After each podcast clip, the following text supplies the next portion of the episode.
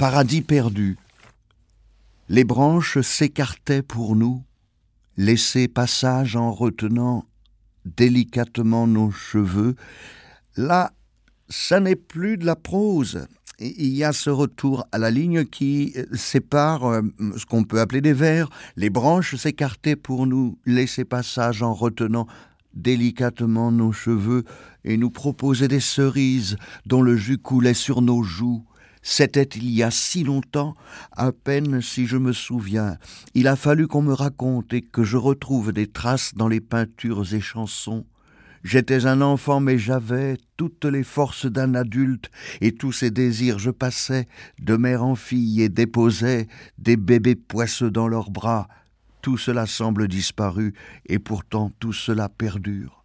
Entre le miroir et l'image, entre le rêve et le réveil, entre la page et l'impression. Les ronces nous griffaient sans nous infliger la moindre souffrance, dessinant des fleurs sur nos peaux que les amoureux effaçaient en buvant les perles du sang. La main dans la main nous courions entre les déserts et les sources, choisissant les uns pour les autres les fruits des arbres du savoir dont nous comparions les saveurs. J'étais à l'aise dans mon corps, j'en connaissais tous les organes, les maladies étaient amies, je goûtais fièvres ou frissons, dans des lits de boue et de feuilles.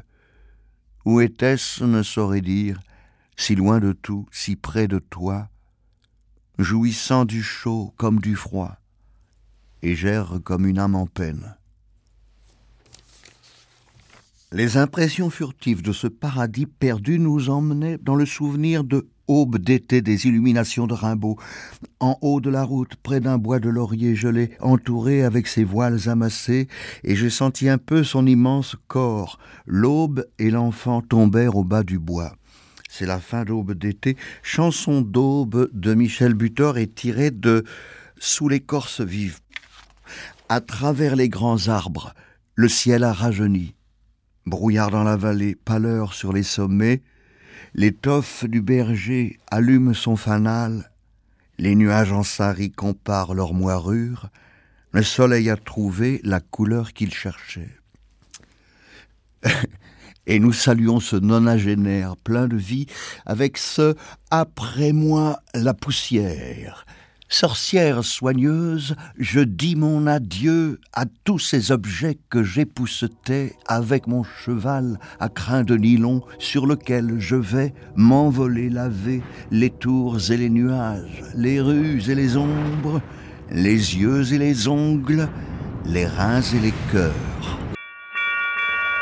Hier nous écoutions Paradis perdu de Michel Butor.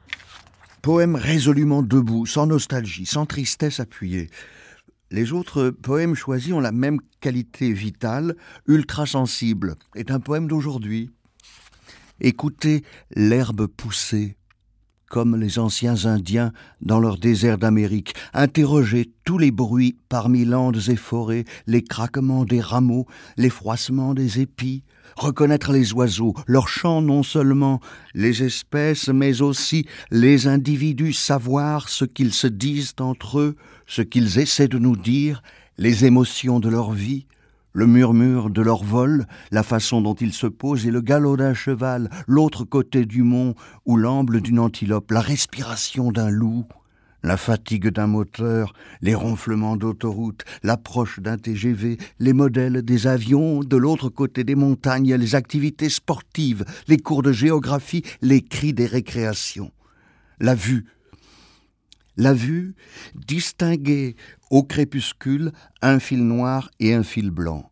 La septième des Pléiades, toutes les nuances des peaux, discerner l'ultraviolet, l'infrarouge et ses chaleurs, aller jusqu'aux ultrasons découvrir dans les nuits claires non seulement les planètes mais aussi leurs satellites, dépasser les télescopes dans l'inventaire d'étoiles autour desquelles des terres bouillonnent de dinosaures, s'enfoncer dans les ténèbres des tunnels les plus profonds en forçant les moindres lueurs à préciser leurs signaux, cultiver et renforcer nos propres phosphorescences pour explorer les abîmes.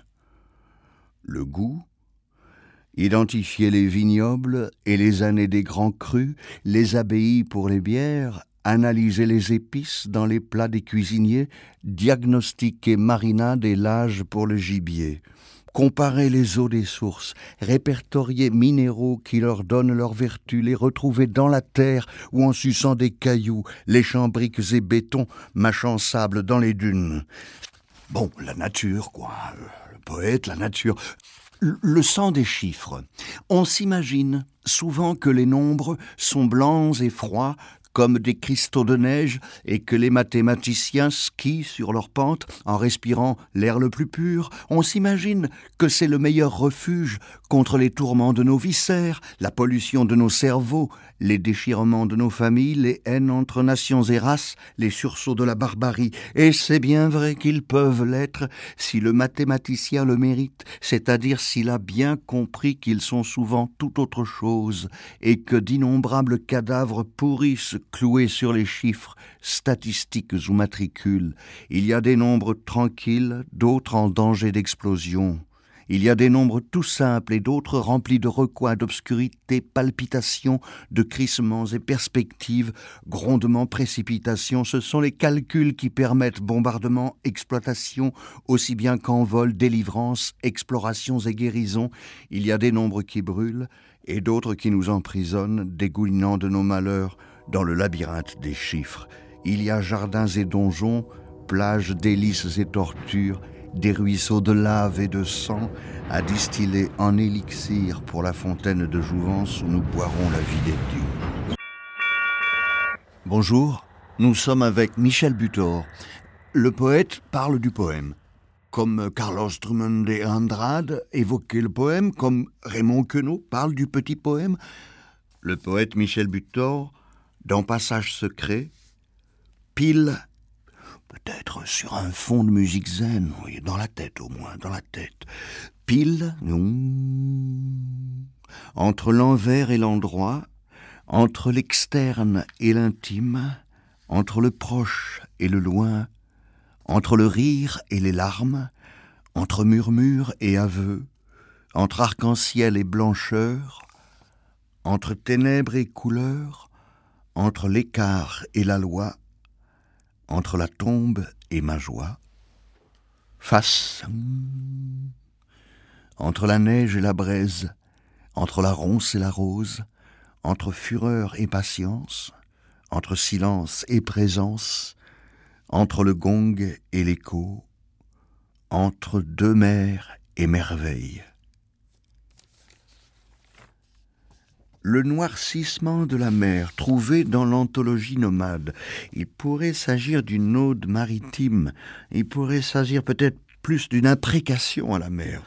La mer lave, rince, relave, rince, délivre, que la mer me lave, que la mer me purifie, que la mer m'emporte, que la mer me retourne, que la mer me change, que la mer me débarrasse de toute cette boue, de toute cette graisse, de toute cette suie, de tout ce sucre.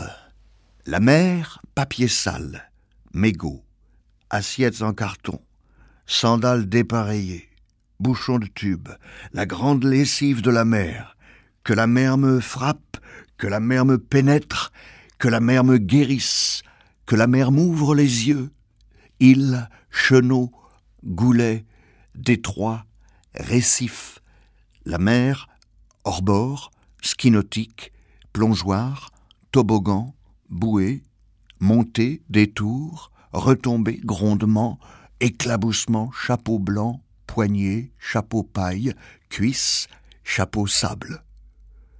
La mer, sandales vertes, cheville, sandales couleur de suie, talons, sandales neigeuses, sacs, chapeau noir, chaise longue, jambes tachetées, foulard blanc, petit seau, petite pelle, petit râteau, petit moule, petit tamis noir, la mer, serviette à raie, serviette vert unie, serviette à carreaux vert et noir, serviette à inscription, serviette à aigle américain, crème, huile, tube, bouteille, pommade, lunettes noires, lunettes vertes, lunettes violettes, lunettes brunes, lunettes miroirs. La mer, pique-nique, frites, Coca-Cola, journaux, boîtes de conserve, les feux sur la plage, la fumée, les cendres, les fumées, les arêtes, le sel, gouttes, la bruine, rides, miroitement, on est en train de se dire au revoir sur la mer qui passe et repasse,